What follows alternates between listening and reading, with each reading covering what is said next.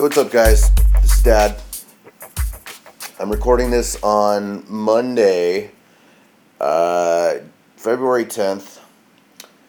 Uh, it is 7:06 in the morning here, so my streak of recording on Sundays is still, uh, well, yeah, still not not great.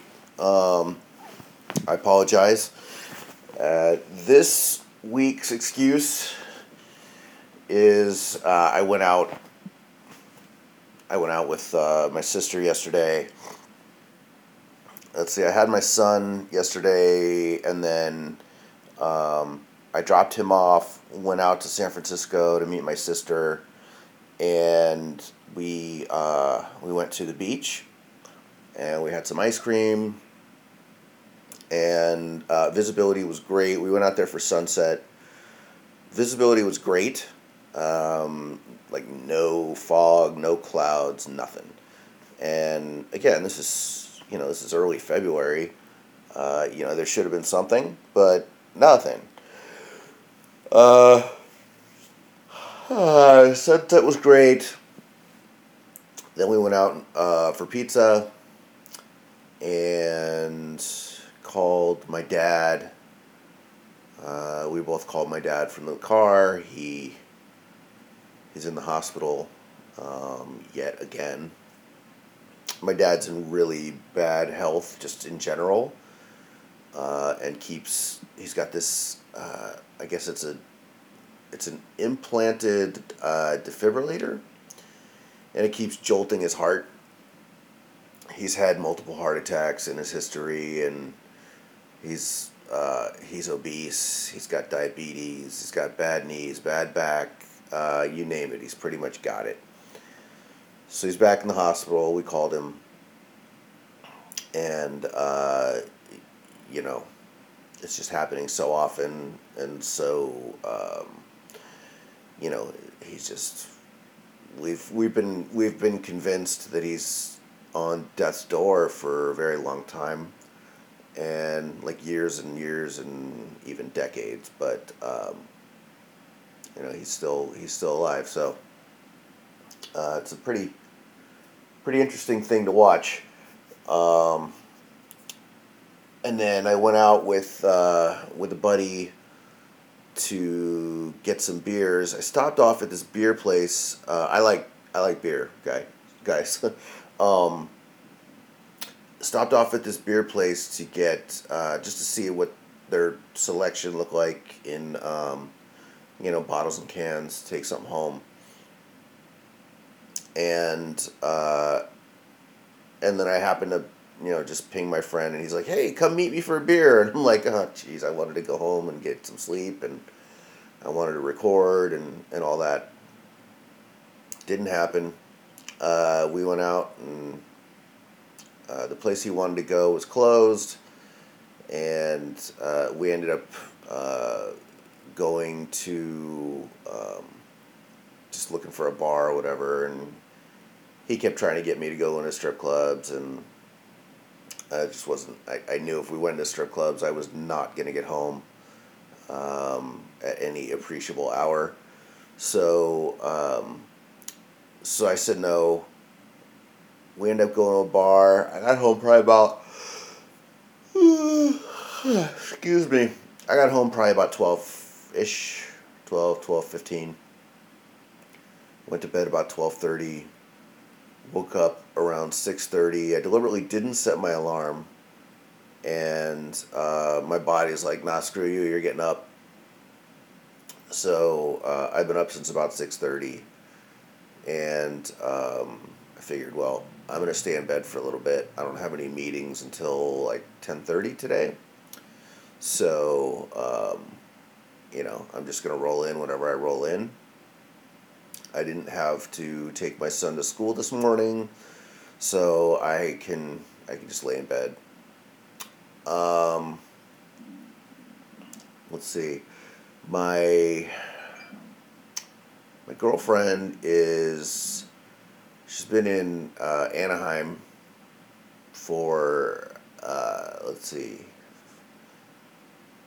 five nights. She's out there with uh, with her family on a trip to Disneyland, um, and she's coming back tonight. So I had kind of hoped I was going to get some sleep last night because I don't think I'm going to get any sleep tonight. Um, but you know, I'll probably try to take a nap after work or something like that. And let's see what else. Um, had some discussions with uh, with my ex this week about. excuse me. Um, let's see. So I've I've mentioned before that I don't I don't go to the house anymore. Um, when I when I pick up and drop off, I stay at the curb. That's kind of been the request every time I've been go- been over there, such that I've acknowledged with her that like, look, this is, I, I won't, you know, violate the boundary you're trying to set here, but it is obvious that that's a boundary for you uh, even though she hasn't said, look, I don't want you in the house. I don't want you at the house. I don't want to fucking see you. I don't like all that, right? Um, I I pretty much said, look, it's you've made it very clear you don't want me at the house. So don't worry, I'm I'm I'm not going to, you know, cross that boundary, but like there was a point where uh, my younger son needed a book for school and I was like, well, okay, is anybody there? You know, I still have keys to the house. I, I, I am still a, a an owner of the house. But, uh, you know, he needed a book. And so I text uh, my older son and uh, and my ex, and I'm like, hey, are either of you at the house? Because he needs to grab a book. And, um, you know, if nobody's there, then I'll just, you know, let him use my key and I didn't hear back. And then I, you know, I, he come he, we go to the house. He goes in, uses my key, gets gets the book, comes back, and I start driving, and I get all these texts and a call, and I'm like, what's going on? I, I finally we stop or whatever. I look and just like excessive uh, assurances needed that I didn't go into the house, and it's like, well, you know, you just got one of those ring doorbells, like you would know. You look at the video, right? Um, but whatever. You know, it it just like excessive. you know, like making sure reassurance. I didn't go in. Okay, like it's it's fine. Um, anyway um, I talked to a mediator this week, and it's a mediator that my ex chose, which is fine. Um, I feel like if she's got comfort around choosing a mediator, she's going to be more at ease when it comes time to negotiate. Um, and the, the, the mediator's office, they won't do weekends or evenings. So that's inconvenient, but I can live with that. I don't know if she can. Um, seems like she can't. Uh, the first initial meeting for the consultation, you know, it's a legal office, right? So, like, you're going to pay for everything. 550 bucks for the hour. And then if they engage, if we if we sign an engagement letter to use them, they take a five thousand dollar retainer, and then they just start deducting from that for anything that you know any expenses, emails, filings, court stuff, uh, questions, you know, all this billable hour shit, right?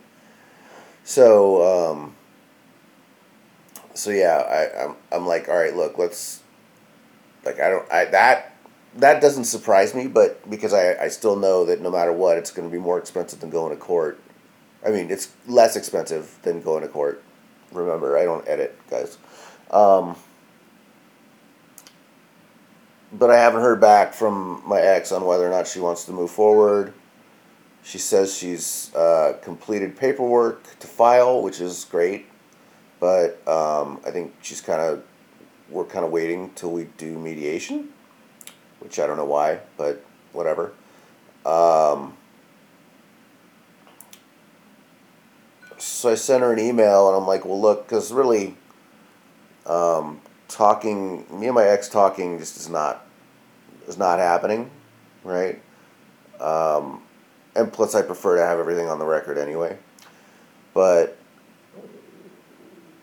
if she, uh, you know, I, I was like, hey, um, look, what do you want to do about the mediator? I gave you all the information.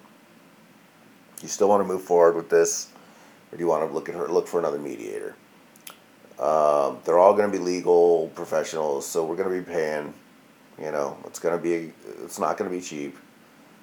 Um, but I also asked them, like, look, what do you want? You know, how do you want the negotiations to go?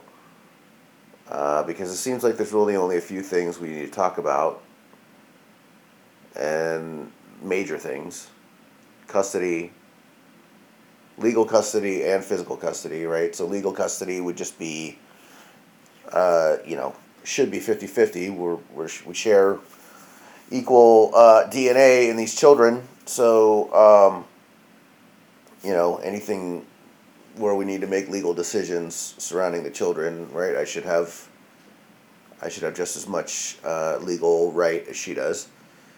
And then physical, we can you know negotiate the the physical custody, and then here in California, um, that's going to drive the the calculation on child support, which is done by a, I think the county or the state has a has an online formula cal- uh, calculator formulas and algorithms and all that math shit, right? Um, and then we can talk about alimony and then asset division, right? And I'm like, well, look, um, what do you envision happening with the house? Because the way I look at it is if if she has if she assuming she can qualify for a mortgage without me on it, but she has all the equity, then you know she'd she'd be able to control her monthly expenses with a mortgage as opposed to moving out and renting or um, you know she can't qualify for a mortgage she's going to have to rent so she rents then she's subject to you know rent increases every year assuming that's what happens, which I'm sure it would. Um, and, you know, uh, I would much rather have her in a position of stability and my children um, so they don't have to move and um, you know i just i that's just an extra stressor that uh, nobody in this situation needs. So, uh, waiting to hear back. Hopefully, that's something along the lines of what she's thinking.